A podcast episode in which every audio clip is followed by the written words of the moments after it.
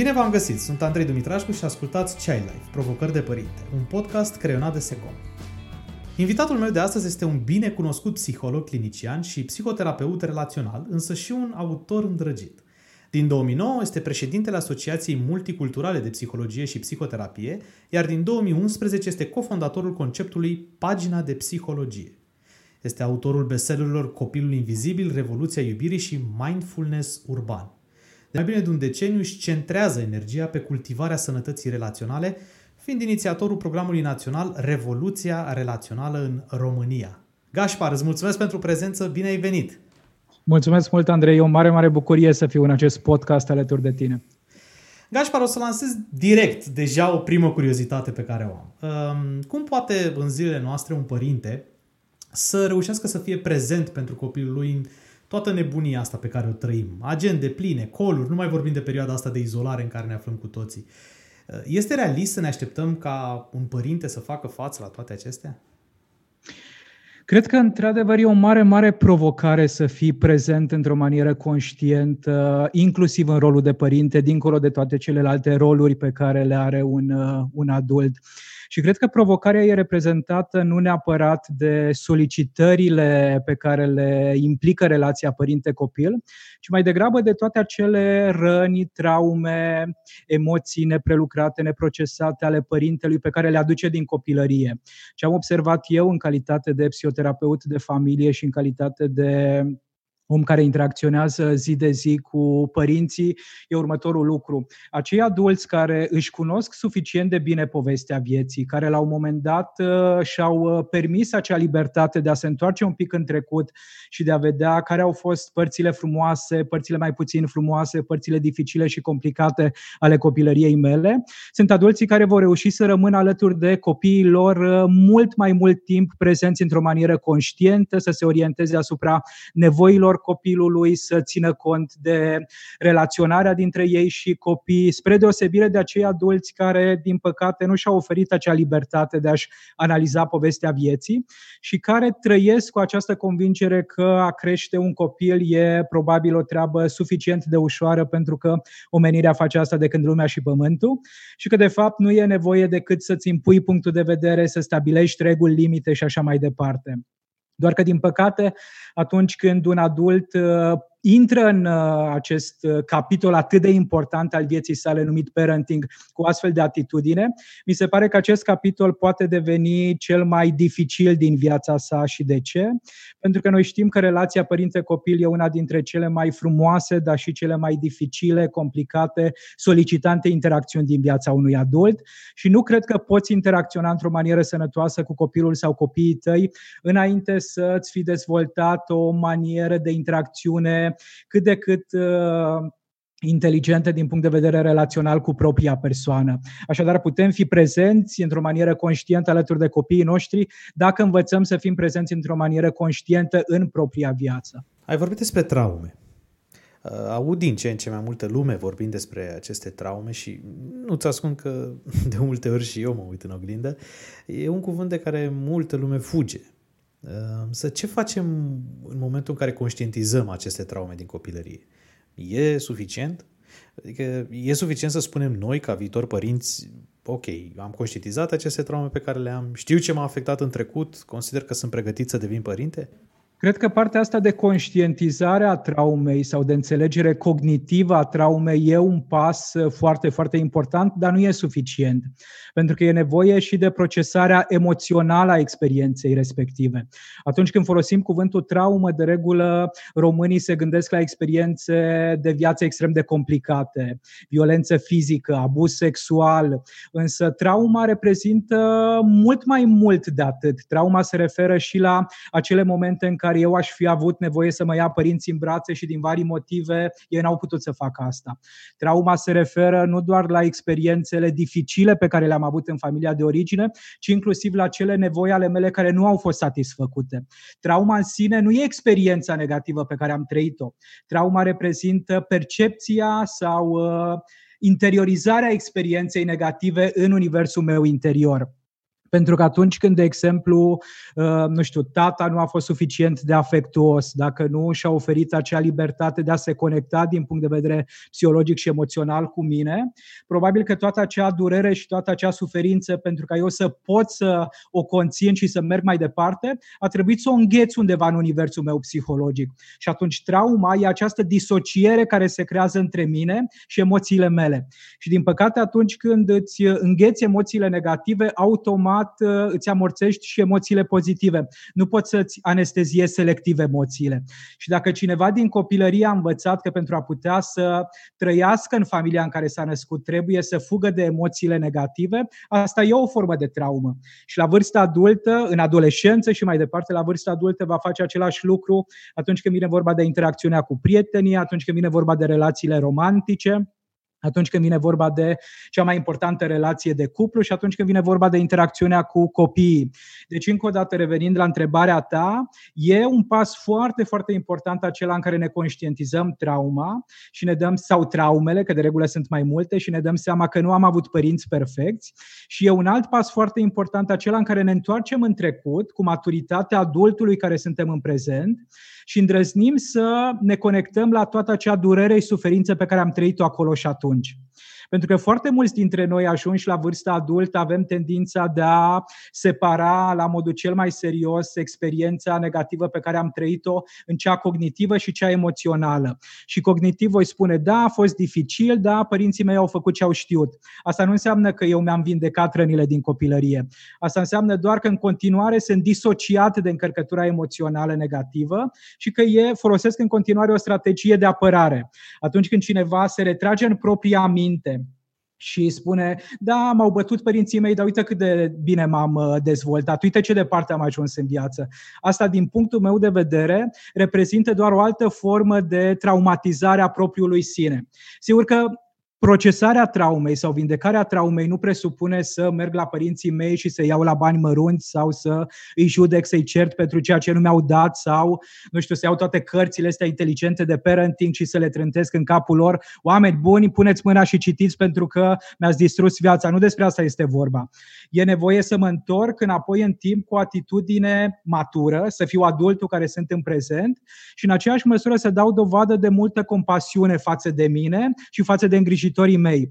Pentru că probabil că părinții mei au făcut ce au știut ei cel mai bine în momentul respectiv, ținând cont de bagajul informațional pe care l-au avut și care probabil că a fost foarte, foarte sărac dacă ne uităm la ce s-a întâmplat cu parenting în România înainte de ultimii 10-15 ani, când efectiv cuvântul parenting era lipsea din vocabularul nostru. Deci a, a ne împăca cu trecutul nostru, a le oferi copiilor noștri posibilitatea de a se bucura de părinților, presupune să reluăm legătura cu copilul uitat din noi, cu copilul invizibil, să-i acceptăm minusurile, experiențele dificile și să, să facem pace cu trecutul în maniera în care să recunoaștem că trecutul nu poate fi schimbat. Asta e a fost foarte dificil, a fost foarte dureros, însă trecutul nu, nu trebuie neapărat să-mi influențeze prezentul. O va face atâta vreme cât eu nu am procesat trecutul. Îmi place mult unde, unde am ajuns cu discuția într-un timp destul de scurt. Um, am putea spune că un uh, adult abandonat în copilărie nu înseamnă neapărat că va abandona copilul care urmează să-l aibă? Pe care urmează să-l aibă? De regulă, ce am observat eu în cazurile mele clinice e următorul lucru. Dacă cineva a fost un uh, copil ignorat, uh, abuzat, uh, abandonat, neglijat de adulți, de îngrijitori, de părinți, pot să apară două extreme la vârsta adultă. Fie să repete același tipar pe care l-au manifestat și îngrijitorii în copilăria sa, fie să se ducă în cealaltă extremă și să devină un părinte extrem de implicat, pe alocuri intruziv, uh, ori extrem de permisiv, cumva încercând să supracompenseze și să-i ofere copilului ceea ce n-a primit el. Doar că din punctul meu de vedere, Aș îndrăznea spune că asta este o altă formă de abuz, pentru că s-ar putea ca pentru copilul meu să fie prea mult, să fiu mult prea prezent în viața lui, să stabilesc prea multe reguli sau din contră să fiu mult prea permisiv, să nu existe structură, să nu existe limite, să nu existe responsabilitate. Cumva mi se pare că e tot o nevoie a părintelui de a-i oferi copilului ceea ce n-a primit el în copilărie. Și din păcate e genul de nevoie care nu are cum să fie satisfăcută. De ce? Pentru că e ca și atunci când eu am crescut cu nevoia asta de a primi apă și în momentul în care tu, Andrei, ne imaginăm că ești fiul meu, există acea idee că copilul trebuie să primească apă și eu îți dau ție apă, imaginându-mi că eu voi ajunge la starea de sațietate, că la un moment dat voi spune, da, am primit suficientă apă. Însă, din păcate, ce se va întâmpla e că tu la un moment dat vei fi inundat de prea multă apă care vine din partea mea, pentru că eu îți dau ție ceva ce îmi doresc uh, pentru mine, pentru copilul meu interior și nevoia mea nu va fi satisfăcută. Și probabil că la un moment moment dat voi neglija alte nevoi ale tale, pentru că eu am această uh, centrare excesivă pe a satisface o nevoie care uh, a fost neglijată de, de părinții mei în copilăria mea. Am observat și mi-aduc aminte de un uh, interviu foarte fain de al tău în care menționai de uh, incidența crescută a cazurilor de anxietate la copii. Apropo de această temă și aș vrea să ne legăm, să, să povestim puțin mai cu seamă de replica asta pe care o auzim uh, din partea părinților. Ok, eu nu sunt anxios, copilul meu eu cred că este anxios, eu nu put presiune pe el. Uh, care, care e cauza reală? Uh, de ce e clar că e o tensiune pe care sunt convins că uh, mulți din, din ascultătorii noștri uh, o au. Eu aș îndrăznea spune că în 99% din uh, familiile în care există un copil uh, care are o dificultate sau o relație dificilă cu frica și anxietatea, există cel puțin un părinte care are de asemenea o relație complicată cu frica și anxietatea. Și din păcate, ce am observat tot așa în urma terapiilor, practic meseria asta de aproximativ 15 ani deja, e că oamenii au o dificultate foarte, foarte mare în a conștientiza anxietatea. Oamenii cumva nu beneficiază de acea educație emoțională care să-i ajute să recunoască frica, furia, frustrarea, tristețea, depresia, anxietatea și așa mai departe. Și pentru că noi am fost crescuți într-un uh, mod destul de ostil din punct de vedere psihologic și emoțional, de mici cumva ne, ne îndepărtăm de propriile emoții și sentimente și nu le recunoaștem, nu le conștientizăm. Din păcate, nu avem o relație cu propriul corp. În momentul în care se întâmplă ceva, uh, se implică copilul într-un comportament negativ, uh, a spart paharul, a vărsat farfuria cu ciorbă, și-a tras ora de păr, nu știu, a spart vaza preferată tata, a mamei, a bunicii și așa mai departe, părintele în momentul respectiv are o reacție emoțională. Doar că de cele mai multe ori nu o conștientizează și pune totul pe seama copilului. Din cauza ta, uite, m-am enervat atât de tare, deși s-ar putea ca, de fapt, în spatele etichetei enervare să fie frică și anxietate. Ce o să se întâmple cu mine pentru că uh, vaza s-a spart, ciorba a fost vărsată și așa mai departe. Deci, în momentul în care Părinții vin la mine la terapie și îmi spun ă, copilul meu are o dificultate cu anxietate, la noi în familie nimeni nu are o astfel de problemă. Eu în calitate de psihoterapeut știu că am de lucrat puțin mai mult cu sistemul familial pentru a-i ajuta pe acești părinți să înțeleagă ce înseamnă anxietate. Anxietatea e un mecanism destul de complicat și implică, pe de o parte, o serie de gânduri uh, pe care noi psihologii le numim îngrijorări, acele gânduri care încep cu și dacă, și dacă o să se întâmple asta, și dacă o să mă muște câinele, și dacă mă voi contamina cu acest COVID-19, și dacă mă voi apropia prea mult de ceilalți și nu o să aibă mască și așa mai departe. Deci sunt o serie de gânduri prin care eu încerc să controlez viitorul și din păcate aceste gânduri par o idee bună pentru mintea mea, însă în realitate nu sunt deloc o idee bună. Și de ce? Pentru că eu nu am un control asupra viitorului. Mai mult decât atât, în momentul în care eu am 10 gânduri negative, cu siguranță vor veni încă 10, pentru că aceste îngrijorări sunt ca un stol de ciori. Ele vin și se adună din ce în ce mai multe. Și sunt copii uh, școlari mici, preșcolari, care încep să aibă astfel de griji legat de interacțiunea cu copiii de aceeași vârstă, legat de interacțiunea cu doamna educatoare sau cu doamna învățătoare.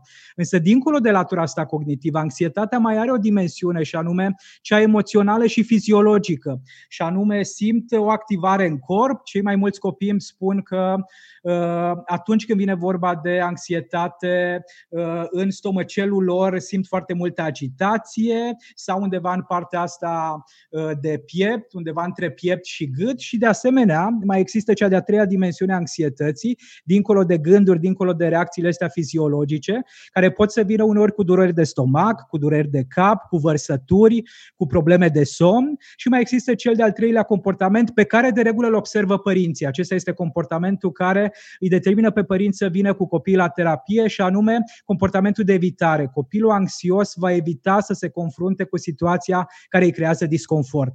Și atunci eu de regulă îi întreb pe părinți, bun, cum e gestionată anxietatea la dumneavoastră în familie? Și dacă ei fac parte din categoria adulților care nu au o relație cu propria anxietate, îmi vor spune, noi nu suntem anxioși. Și atunci eu va trebui să găsesc întrebările potrivite prin care să-i întreb, bun, haideți să vedem în perioada asta, de exemplu, de stare de urgență, cum v-ați gestionat viața? Cât de des ați ieșit din casă? Cât de des v-ați dat seama că nu puteți să dormiți?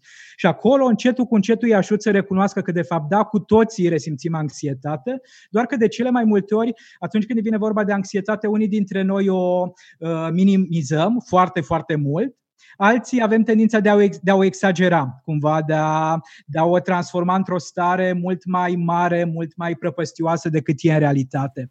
În momentul în care un copil are un părinte care își conștientizează anxietatea și exagerează puțin cu ea, cu starea asta de anxietate, din punctul meu de vedere, e un pic mai bine pentru copilul respectiv decât dacă are un părinte care își minimizează starea de anxietate.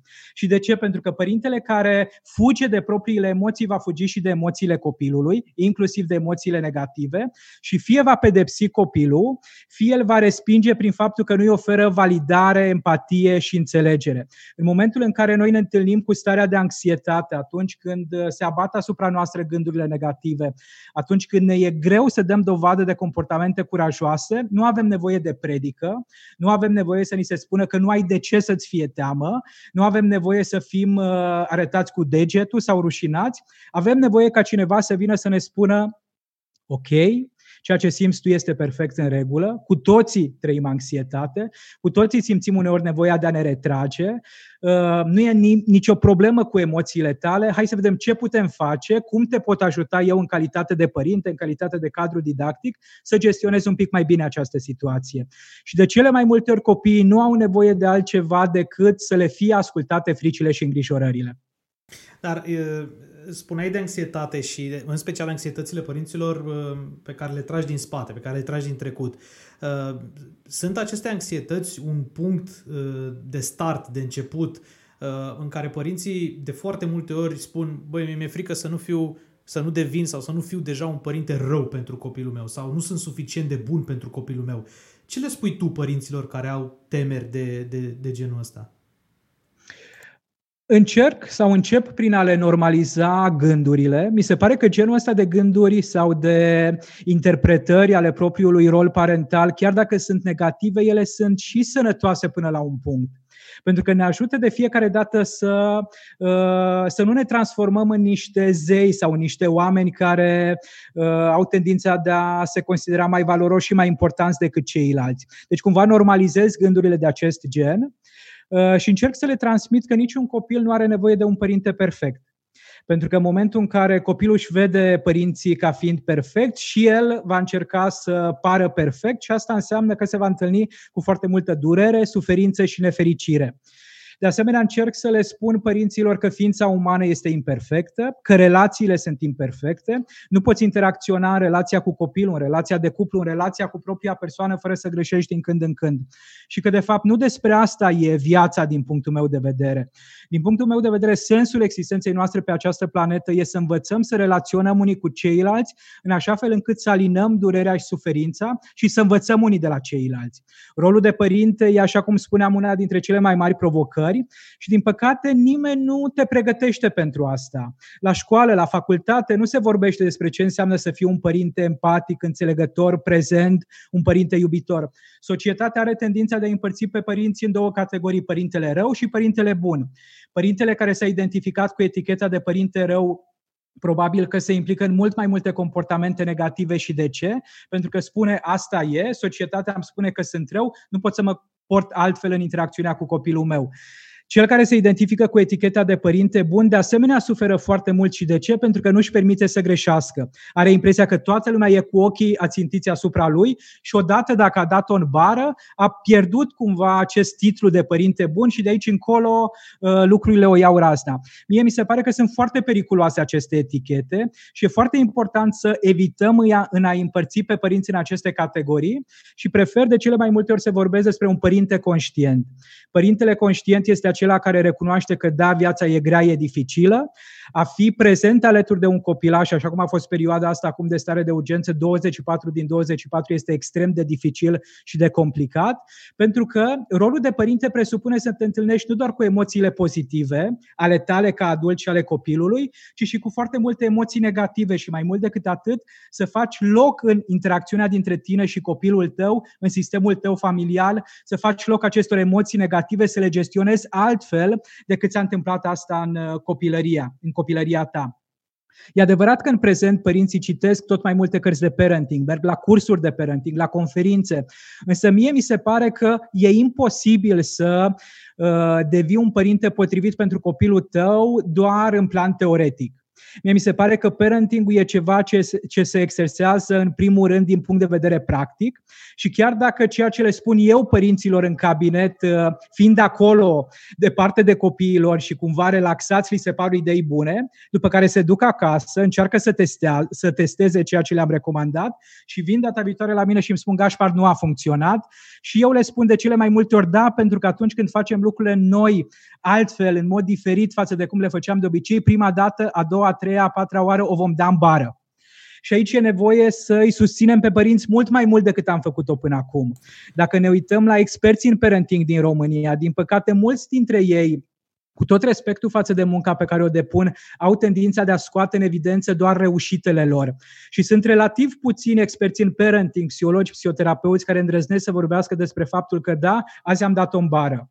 Azi uh, am avut un comportament complet nepotrivit față de copilul meu, azi pentru că am dormit mai puțin, pentru că sunt la ciclu, pentru că nu am mâncat, pentru că sunt extrem de stresat, am folosit o serie de etichete, am țipat, am smucit și așa mai departe.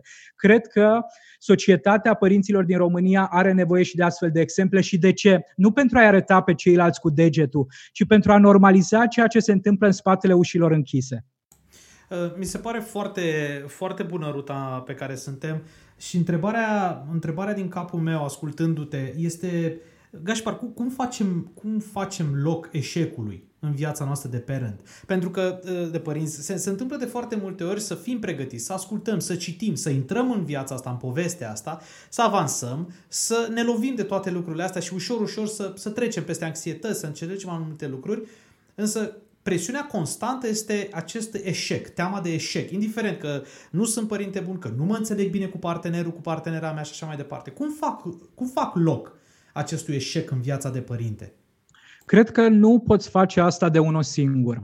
Ai nevoie de un camarad, ai nevoie de un ghid, ai nevoie de un însoțitor care să fie alături de tine prezent într-o manieră empatică și care să poată să îți dea o mână de ajutor atunci când tu ești căzut și copleșit de emoțiile negative.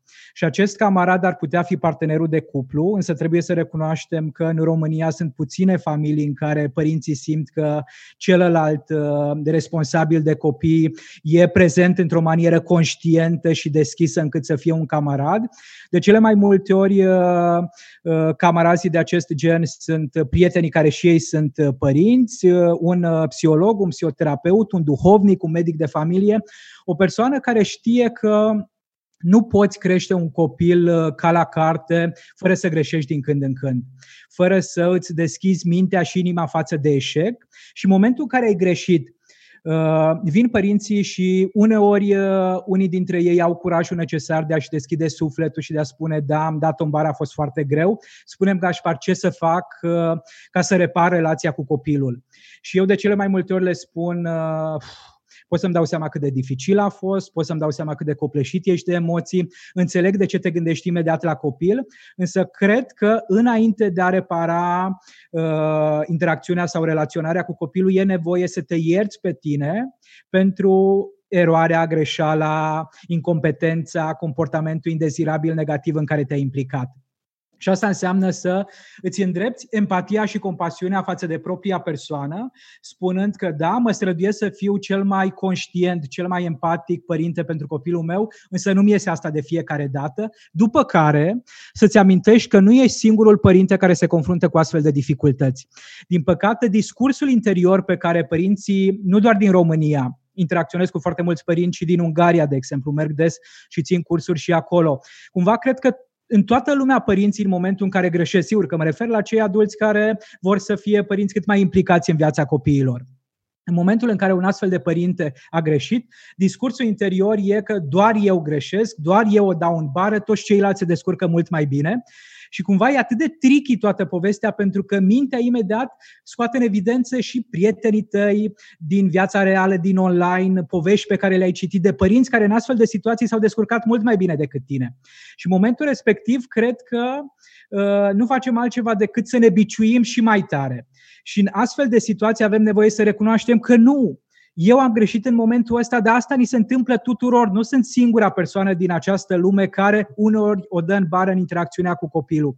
Și după ce normalizez, după ce îmi dau seama că aceasta este o experiență colectivă comună, e foarte important să fac ceva pentru a mă liniști pentru a-mi accepta emoțiile, poate să spun o rugăciune, să fac un exercițiu de respirație, să repet o mantră. Mantra mea preferată pe care clienții mei, pacienții mei o aud în mod constant, cei care vin pentru prima dată la terapie zâmbesc și își dau ochii uneori peste cap, cei cu care lucrez deja de luni bune sau de ani buni îmi spun, da, Gașpar, are sens. Mantra mea preferată e mă accept și mă iubesc așa cum sunt. Și e foarte important să-ți repeți asta, mai ales atunci când îți este greu. Atunci când ai dat-o în bară, atunci când ai greșit, atunci când te-ai întâlnit cu gustul amar al eșecului. Atunci când cumva îți dai seama că în copilărie, când te-ai întâlnit cu eșecul, adulții te-au pedepsit și la vârsta adultă ai tendința de a face același lucru cu propria persoană. Însă un părinte conștient, atunci când copilul greșește, atunci când copilul se întâlnește cu sentimentul eșecului, părintele conștient va fi prezent alături de copil copil, pentru că mi se pare că fiecare dintre noi, copii, adolescenți, adulți, avem nevoie ca familia, societatea să ne accepte, mai ales atunci când greșim. E foarte ușor, probabil, să-l iubească lumea pe Andrei atunci când vorbește frumos, atunci când e respectuos, atunci când are un comportament uh, dezirabil și așa mai departe. Însă, marele semn de întrebare, marea întrebare pe care eu le adresez părinților, cine te acceptă atunci când greșești? Cine e umărul pe care poți să plângi și să-ți permiți să fii vulnerabil pentru că uh, azi n-ai fost părintele ca la carte? Și dacă nu ai o astfel de persoană în jurul tău, va fi foarte dificil și foarte complicat. Dacă ai deja cel puțin o astfel de persoană, eu de regulă le spun părinților că noi avem nevoie de un trip de oameni de încredere. Pentru că dacă tu, Andrei, ești omul meu de încredere, s-ar putea ca astăzi, când pun mâna pe telefon, pentru că mi-e foarte greu, tu să spui, Gașpar, nu pot să interacționez cu tine pentru că am un podcast cu cineva. Asta înseamnă că am nevoie să găsesc un alt om de încredere și să știu la cine să apelez. Deci pentru a face loc eșecului în viața noastră, pentru a ne permite să umanizăm tot ceea ce înseamnă parenting, avem nevoie de relații interpersonale sănătoase. Avem nevoie de oameni care să spună, Uh, nu să arate cu degetul, ți-am zis că nu ești un părinte bun, Andrei, ți-am zis că nu ești în stare, ți-am zis că nu ești capabil, și de oameni care să spună, îmi dau seama că e foarte greu, îmi dau seama că e foarte dificil, știu prin ce treci pentru că mi s-a întâmplat și mie. În același timp, Gașpar, întotdeauna sunt cel puțin două planuri care merg în paralel. Este acest plan de parenting și este acest suport, cum spuneai tu foarte bine la început, uh, indiferent că este vorba de partener, că este vorba de un duhovnic, că este vorba de un psihoterapeut. Uh, la un moment dat, aceste planuri amândouă au nevoie de acceptanța eșecului. Și atunci uh, vreau să mă duc concret către o întrebare, și anume momentul în care unul dintre cei doi parteneri trebuie să decidă că divorțul sau separarea e cel mai bun lucru și pentru ei, dar poate și pentru copil în viitor. Uh, divorțăm când nu e ok sau rămânem acolo pentru copil? Care este răul cel mai mic? Din punctul meu de vedere, copiii au nevoie să-și vadă părinții fericiți. Copiii au nevoie să vadă că adulții responsabili de ei își trăiesc viața în congruență cu valorile lor că îndrăznesc să fie nu doar părinți, ci și parteneri care explorează dimensiunea asta intimă și așa mai departe. Și prea multă vreme, cred, din multă teamă și din multă anxietate, din uh, foarte multe dificultăți personale, părinții s-au ascuns în spatele mesajului nu divorțăm de dragul copiilor. Pentru că copiii au nevoie de o mamă și de un tată, copiii au nevoie de un sistem familial. Și S-ar putea ca pentru unele familii aceasta să fi fost o decizie înțeleaptă, însă cred că pentru majoritatea familiilor aceasta să fi fost o decizie care a transformat viața intimă, relațională și așa mai departe într-un calvar. Pentru că, din punctul meu de vedere, fiecare dintre noi pornim de acasă cu un bagaj psihologic pe care îl cărăm toată viața în spate. Și acest bagaj psihologic este reprezentat de felul în care adulții au interacționat cu noi, dar și de modelele la care am fost expuși.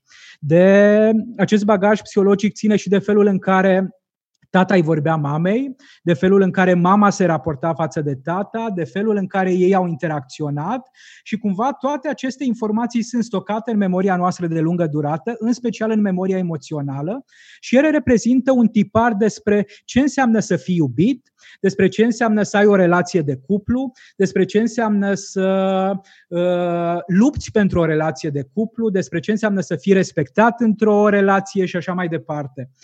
Și, de asemenea, ce am observat tot așa în urma experiențelor din cabinet e că acei părinți care spun că nu ne despărțim sau nu ne-am despărțit de dragul copiilor, le pun copiilor în cârcă nu doar un bagaj psihologic extrem de complicat, dar și o foarte mare responsabilitate față de părinții lor.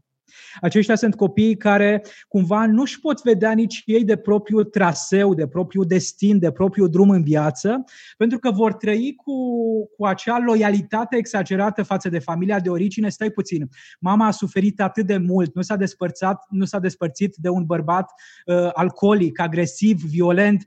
Asta înseamnă că n-am cum eu să o ignor acum pe mama pentru că eu am o parteneră și am copiii mei când mama îmi spune că vrea să fim împreună de Crăciun. Cumva o să fie greu pentru un astfel de copil să-și întemeieze propria familie în așa fel încât să facă diferența între familia de origine și familia din prezent.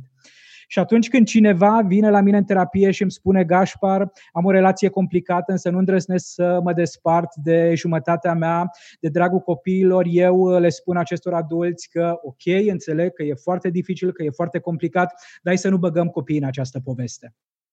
Nu i-ai întrebat pe copiii tăi atunci când v-ați căsătorit, de ce ar trebui să întreb acum în momentul în care divorțați și să nu uităm că voi divorțați din rolul de soț și de soție, nu din rolul de mamă și de tată. Și experiența ultimelor, uh, nu știu, ultimilor cinci ani îmi arată că da, părinții din România pot divorța și într-o manieră conștientă. Uh, într-o manieră în care, da, nu vrem să mai fim intim din punct de vedere afectiv, însă știm că în calitate de părinți facem o echipă foarte bună, nu și în calitate de parteneri de viață. De asemenea, cei copii care uh, au trecut prin divorțul sau prin despărțirea părinților, o să aibă o perioadă dificilă de un an, doi ani. De regulă, studiile de specialitate ne arată că acest proces de prelucrare a pierderii, pentru că divorțul e o pierdere pentru toată lumea, fără doar și poate. Nu susținem divorțul, nu asta e ideea. Acei copii care au părinții divorțați vor suferi un an, doi, trei, însă acei copii ai căror părinți rămân împreună doar de dragul copilului și nu fac ceva pentru relația lor de cuplu, acești copii vor suferi o viață întreagă. Pentru că problemele, durerile din copilărie le ducem mai departe în toate relațiile noastre semnificative. Cred că relațiile intime reprezintă contextul cel mai important în care dramele, traumele, suferințele devin vizibile. Și practic ăsta e un moment în care uh, noi trebuie să începem să ne înțelegem și să facem pace cu copilul din noi. E o temă mm, la care o țin foarte mult și chiar vreau să te spun și aș vrea să mă leg de ultimul exemplu pe care, pe care l-am spus, în care oamenii preferă să rămână acolo, să meargă lucrurile pentru că așa trebuie să meargă și așa știu eu. Uh, copilul ajunge adult, uh, adultul se blochează, intră într-un blocaj, însă copilul rămâne în spate, adultul își conștientizează copilul, ce face? L-a conștientizat și ce face? Îl adoptă? Uh, devin prieteni, îl, îl pune în viitor, îl pune să facă ceva, îl protejează. Ce face adultul cu copilul din el? Uh, îl disciplinează Andrei. Pentru că de cele mai multe ori acest copil interior din noi e un copil uh, ignorat, un copil neglijat, un copil care nu respectă regulile pentru că nu a fost învățat să respecte regulile, un copil care e bosunflat, un copil care se revoltă, un copil care ne sabotează de foarte multe ori relația de cuplu și relația cu copiii noștri biologici. Și uh, nu e deloc confortabil să te întâlnești cu acest copil interior, mai ales dacă ești un adult extrem de pragmatic și de rațional, un lider de companie, un manager de firmă. În momentul în care cineva, cine are tendința asta de a fi foarte, foarte cognitivist, aude metafora copilului interior, îmi râde în nas sau aruncă cartea mea copilul invizibil spunând că e, că e o mare prostie, pentru că din punctul meu de vedere e nevoie de mult curaj să spui da, dincolo de adultul conștient și responsabil care sunt în mine, mai există o latură vulnerabilă vulnerabilă, sensibilă, care îmi sabotează uneori inclusiv deciziile profesionale, nu doar pe cele personale. Și după ce am conștientizat acest copil, după ce uh, i-am auzit uh, plânsul, durerea și suferința, cred că următorul pas e exact ce ai spus tu, Andrei, și anume să mă împrietenesc cu el să mă împrietenesc în maniera în care să-i ofer acea acceptare necondiționată a emoțiilor și sentimentelor pe care nu i-au oferit-o adulții din copilărie. Și ce înseamnă asta? Asta înseamnă că în momentul ăsta, de exemplu, eu sunt foarte activat emoțional pentru că tu, Andrei, fiul meu, ai spus ceva. Uh, ai folosit un cuvânt nepotrivit, ai, uh, uh, ai comentat la ceva ce eu ți-am spus, m-ai criticat, nu știu, habar n-am. Uh, și asta m-a activat pe mine emoțional foarte tare. Copilul meu interior, de asemenea, s-a activat. Copilul meu interior care îmi spune, stai puțin, cum vine uh, infantilul ăsta să îmi comenteze mie. Cum uh, vine acest uh, piciulică de 4-5 anișori să mă critique pe mine? Pentru că copilul meu interior probabil că a fost obedient toată viața. Copilul meu interior probabil că a respectat regulile cu maximă strictețe și nu, nu le permite celor din jur să facă asta. Eu ca și adult e important să conștientizez copilul meu interior care a trăit într-o altfel de familie, a avut o astfel de experiență cu adulții care se revoltă acum, să spun ok, respir de două, trei ori și îmi liniștesc copilul luându-l în brațe din punct de vedere metaforic. Sau dacă neapărat vrei, ce le spun deseori părinților e să facă exact ce faci tu acum și anume să-și atingă cele două mâini. E o strategie foarte bună de autoreglare emoțională, de liniștire emoțională. Și uh, după ce respir, după ce mi oferă această atingere din punct de vedere fizic care să mă liniștească, uh, spun ok, copilul meu e diferit de copilul care am fost eu cândva. Nu e ușor, nu e confortabil să fii criticat de copilul tău, dar asta nu înseamnă că trebuie să-i dai o palmă. Asta înseamnă că copilul are nevoie să înțeleagă că noi, la noi în familie nu se critică. La noi în familie încercăm să găsim alte modalități prin care să ne exprimăm nemulțumirea și copilul meu are nevoie să-l ajut aici. Însă eu îl voi putea ajuta pe copilul din viața reală doar dacă în prealabil am făcut ceva cu copilul din mine. S-ar putea să pot să vorbesc un pic mai mult cu copilul din mine fix atunci, însă de cele mai multe ori s-ar putea să fie nevoie să mut cumva dialogul acesta cu copilul interior uh, pentru diseară, pentru mâine dimineață și cum fac asta? Ok, m-am enervat acum foarte tare, uh, fac ceva pentru a mă liniști, spun o rugăciune, spun o mantră, beau un par cu apă, fac două, trei exerciții de mișcare, mă întorc înapoi la copilul meu fizic, vorbesc cu el, după care îmi ofer 10, 15, 20 de minute în care mă întorc un pic în timp, ia să văd ce s-a întâmplat azi de dimineață. Andrei a reacționat într-un fel nepotrivit, eu m-am activat, ce m-a deranjat? Uh, cum anume au reacționat părinții față de mine în copilărie?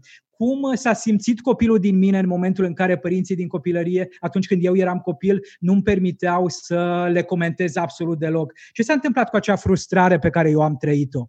Asta înseamnă să ne împrietenim cu copilul din noi și e foarte important de știut că vorbim de un proces.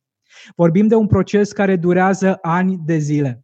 Nu e o chestiune care se, uh, nu știu, face într-o săptămână, în 10 ședințe de terapie. Din punctul meu de vedere, această împăcare cu noi înșine, această acceptare a copilului interior, e o călătorie care poate dura chiar toată viața. și pe care cred că fiecare are datoria față de el însuși sau însăși să, să, să o ducă această călătorie și să afle acest, acest copil interior. Uh, într-adevăr, uh, cartea ta este un, uh, un exemplu și un punct de pornire excepțional. Mă declar un, un fan. Um, Mulțumesc. Gașpar, spuneai mai devreme de copilărie și de modul în care noi ne jucam sau lucrurile care ne erau blocate. E foarte adevărat că în momentul de față generația noastră începe să privească altfel limitele, greșelile, eșecul, au alte, au alte valori. Permisiunea de a greși, nu l-ar duce pe copil în cealaltă extremă a obrăzniciei, a comportamentului, nu știu, indezirabil. Ehm, avem, permitem din ce în ce mai mult, sau aud și prieteni în jurul meu care lasă lasă să, să fie liber. Eu n-am făcut, când eram eu copil, pe mine nu mă lăsau să facă orice. Și ajung la 11, 12 sau chiar vârste mai mari în care zic, bă, dar oare permisiunea asta, ok, m-am dus într-o extremă, copilul a ajuns într-o extremă, nu mai înțeleg cu el, e foarte obraznic, ehm, nu-l mai pot controla în ghilimele. Cum, cum echilibrăm aceste aspecte? Din punctul meu de vedere, parenting implică foarte mult risc. Uh, doar că e nevoie de un risc uh, conștient și asumat. E foarte, foarte important să le permitem copiilor să fie în contact cu propriile emoții, cu propriile sentimente, cu propriile gânduri, să-și facă vocea auzită, să se implice într-o serie de comportamente, unele dezirabile, altele indezirabile. Însă, de asemenea, responsabilitatea părintelui nu se oprește aici. Nu cred că e vorba doar de faptul că Uh, s-a dus Andrei uh, la școală și a luat la teza la matematică nota 3 și prin asta eu îmi spun ok, sunt genul de părinte cool, genul de părinte care îi permite copilului să greșească. Nu cred că la asta se rezumă ceea ce înțelege psihologia prin a-i permite copilului să greșească. Pentru că, ok, Andrei a luat nota 3 la teză, vine acasă și părintele poate să aibă o atitudine extrem de critică față de el, să spună, băi, eu te-am lăsat să faci ceea ce ai crezut tu că e potrivit, să uite unde am ajuns. Sau părintele poate spune, oh, îmi dau seama că ești foarte dezamăgit, îmi dau seama că a fost uh, extrem de grea teza la matematică și probabil că efortul pe care l-ai depus pentru a te pregăti pentru această teză nu a fost suficient. Hai să vedem care crezi că e explicația pentru care ai luat această notă. Hai să vedem cum anume te pot sprijini, cum anume te pot ajuta ca această greșeală să devină context de învățare, ca această greșeală pe viitor să nu se mai repete sau în măsura în care se poate să Uh, să faci o altă greșeală. Pentru că niciun copil nu se simte foarte bine atunci când greșește. Chiar dacă unii dintre preadolescenți, adolescenți au tendința de a blama și de a spune ce te interesează pe tine ce not am luat eu sau ce îți pasă ție că eu am greșit. Sunt foarte mulți adolescenți care vorbesc în acest limbaj cu părinților pentru că sunt deconectați din punct de vedere psihologic și emoțional. De asemenea, atunci când copilul greșește, mai ales dacă vorbim de copilași uh, începând cu vârsta de 3 ani și jumătate, 4, 5, 6 ani, e foarte important să ne așezăm alături de ei pe scaun, pe mochete, să, să întrebăm cum te simți, ce simți tu în corpul tău acum? Și mai mult ca sigur se vor întâlni cu o serie de emoții negative și copilul nu are nevoie și de emoțiile negative ale părintelui în momentul respectiv, pentru că e suficient de greu să ducă propriile emoții negative. Cred că raportarea față de uh, un comportament nou, față de un obicei nou, față de ceva ce învață copilul, ar fi bine să fie exact așa cum e raportarea față de un uh, copilaș mic care învață să meargă. Ce se întâmplă cu noi atunci când învățăm să mergem? De regulă, adulții responsabili de noi sunt în jurul nostru, și ne țin cumva, ne oferă acea susținere fizică pentru ca noi să pășim, să facem câte un pas și avem satisfacția faptului că ne descurcăm. Doar că în momentul în care adultul nu mai e acolo să ne susțină și e la o distanță de 2-3 pași față de noi, Copilașul de fiecare dată cade. Cumva putem spune că el a greșit în momentul respectiv. Dar ce face părintele? Părintele, dacă este prezent într-o manieră conștientă, îi spune, of, cu siguranță a fost greu, hai să te ridici și să mergi mai departe. Și asta face și copilașul. Repetă până în momentul în care iese. Sunt foarte puțini sau probabil că nici nu există, nu știu, nu vreau să generalizez sau să exagerez părinți care în momentul în care uh, copilașul mic fiind uh, a căzut din cauza faptului că încă nu are un echilibru motric. Părinții în momentul respectiv îi susțin copiii de acum, nu prin indiferență, nu prin critică, ci încercând să fie empatici și să-i susțină, suflându-i copilului în aripi, să se ridice și să meargă mai departe. Cred că la fel e important să facem pe parcursul întregii vieți cu copiii noștri, indiferent de vârsta pe care o au copiii. Pentru că s-ar putea ca uh, copiii să aibă mare, mare nevoie de părinți cu mult după vârsta de 18 ani, atunci când ei devin părinți la rândul lor, atunci când ei au dificultate în relația de cuplu și vin acasă și ne spun, mamă, tată, nu știu ce să fac, s-ar putea o să divorțez, sunt foarte, uh, nu știu, copleșit de anxietate, de frică, nu știu ce se va întâmpla. Copilul are nevoie de părinte toată viața. Uh, da, într-adevăr. Uh, și atunci mm, n-am cum să nu mi-aduc aminte de, uh, de, de ceva cu, cu care am rezonat foarte mult și pe care l-am regăsit în, în Mindfulness Urban, o carte care sunt convins că se află pe, pe buzele tuturor.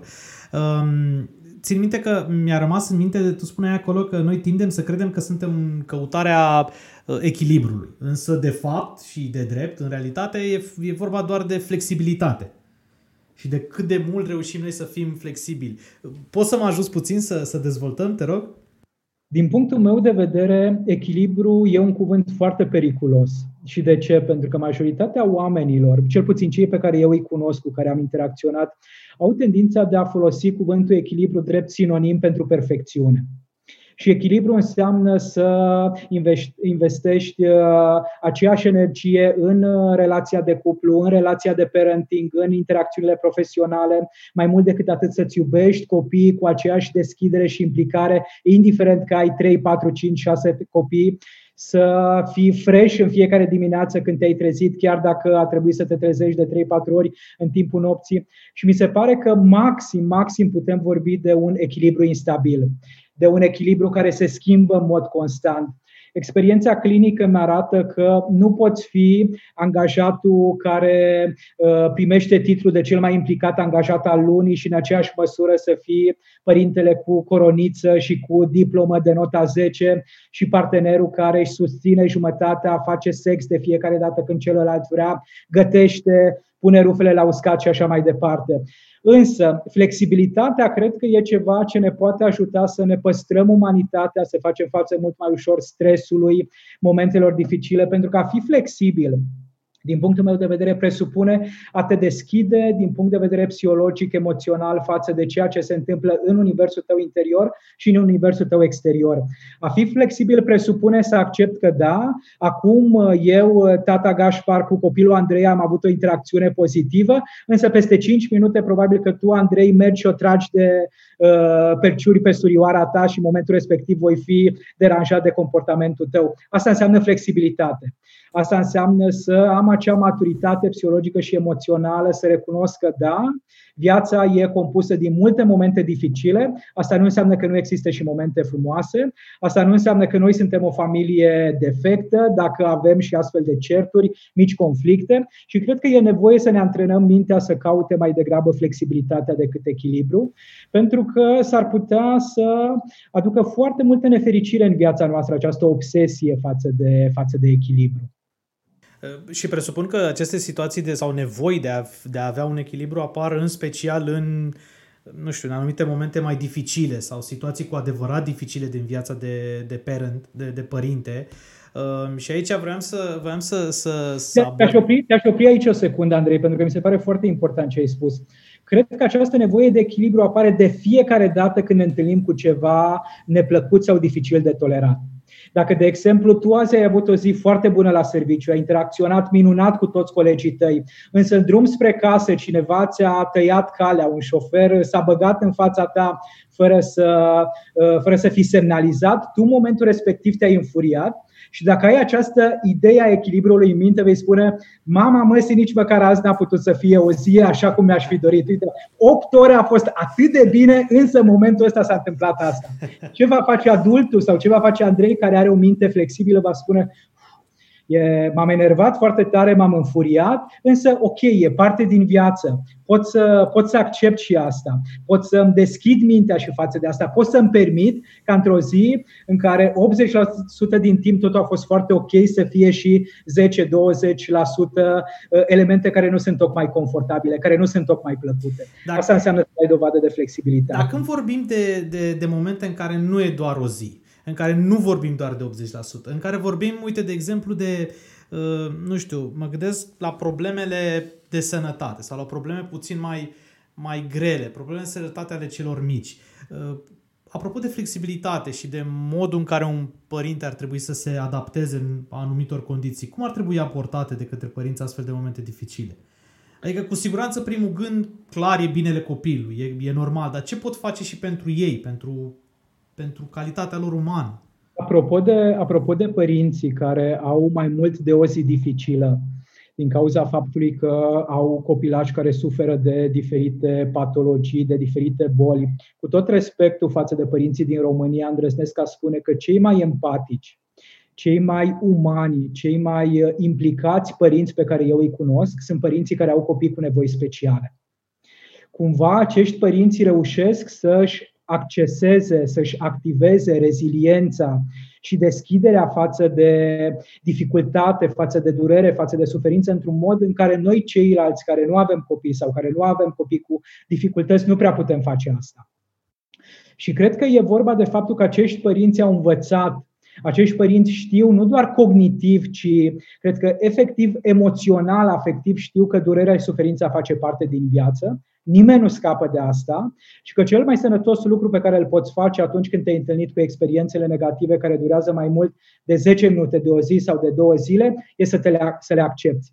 Și dincolo de faptul că accepti experiența negativă, experiența faptului că ai un copil cu dizabilități, că ai un copil diagnosticat cu ADHD, că ai un copil diagnosticat cu o altă boală, nu știu, cancer și așa mai departe, o serie de lucruri extrem de complicate, dincolo de faptul că pentru a-ți păstra flexibilitatea, ai nevoie să înveți să accepti realitatea, e nevoie să cauți lucruri pentru care ești recunoscător. Și acești părinți care au copii cu nevoi speciale îmi spun că au o astfel de rutină în care zi de zi fie că își notează, fie că vorbesc cu cei dragi, cu tribul lor de încredere despre faptul că da, azi copilul meu mi-a zâmbit de cel puțin 3-4 ori. Azi copilul meu a verbalizat o serie de cuvinte. Cumva sunt genul de părinți care iau lucrurile astea nu for granted, nu ca atare, nu că mi se cuvin, ci ca niște daruri foarte, foarte frumoase din partea copilului și din partea vieții. Cred că atunci când ne este greu, atunci când ne întâlnim cu experiența negativă, putem să ne transformăm în niște victime, în niște persoane care se autocompătimesc și care se afundă din ce în ce mai mult în neputință, în uh, neajutorare sau ne putem activa propria compasiune, propria empatie, propria bunătate și putem să facem niște schimbări semnificative în viața noastră în așa fel încât să dăm dovadă de aceeași umanitate și față de copiii noștri care au un diagnostic foarte, foarte dificil. Gașpar, pentru că ne aflăm, din păcate, la finalul acestei discuții uh, și îți mulțumesc foarte mult pentru, pentru deschiderea ta și pentru toate lucrurile pe care le-ai împărtășit cu noi astăzi. Îndrăznesc să-ți adresez o întrebare cu care mie îmi place în general să semnez finalul acestor întâlniri pe care le am cu oamenii speciali Uh, invitați în cadrul podcasturilor noastre și anume care crezi tu că va fi cea mai mare provocare de părinte pe care o vei avea? Pe care o voi avea eu. Oh, cred că sunt foarte multe provocări și sunt atât de recunoscător vieții și oamenilor care vin la mine în cabinet, pentru că mi se pare că pot învăța atât de multe lucruri din experiențele lor, din uh, uh, felul în care ei trăiesc. Însă, cred că cea mai mare provocare, acum nu știu ce, ce se va întâmpla ulterior, va fi aceea de a accepta greșelile copilului meu. Pentru că am crescut într-o familie în care greșelile au fost aspru pedepsite, Uh, și cumva mi s-a transmis verbal și non-verbal uh, mesajul conform căruia Gașpar nu poate fi acceptat decât dacă e un copil cu minte, un copil ascultător și anticipez ca cea mai mare provocare să o am, uh, să o am aici pe, pe acest aspect, pe această dimensiune și deja vorbesc cu terapeuta mea de foarte multă vreme de asta, vorbesc cu colegii mei care sunt și ei terapeuți și le spun că în momentul în care vor observa că o iau pe arătură să mă tragă de mânecă, să mă ia deoparte și să, uh, să-mi spună unde simt ei că, că dau dovadă de comportamente care ar fi nepotrivite pentru un părinte și care ar putea să fie foarte dureroase pentru copii. Gașpar, îți mulțumesc foarte mult. A fost o bucurie să, să te avem astăzi alături. Uh, sper că vei mai accepta invitația noastră și pe viitor, când sper și eu să apuc să împărtășesc cu tine provocările mele de părinte. Îți mulțumesc foarte mult și pe curând! Mulțumesc și eu, Andrei!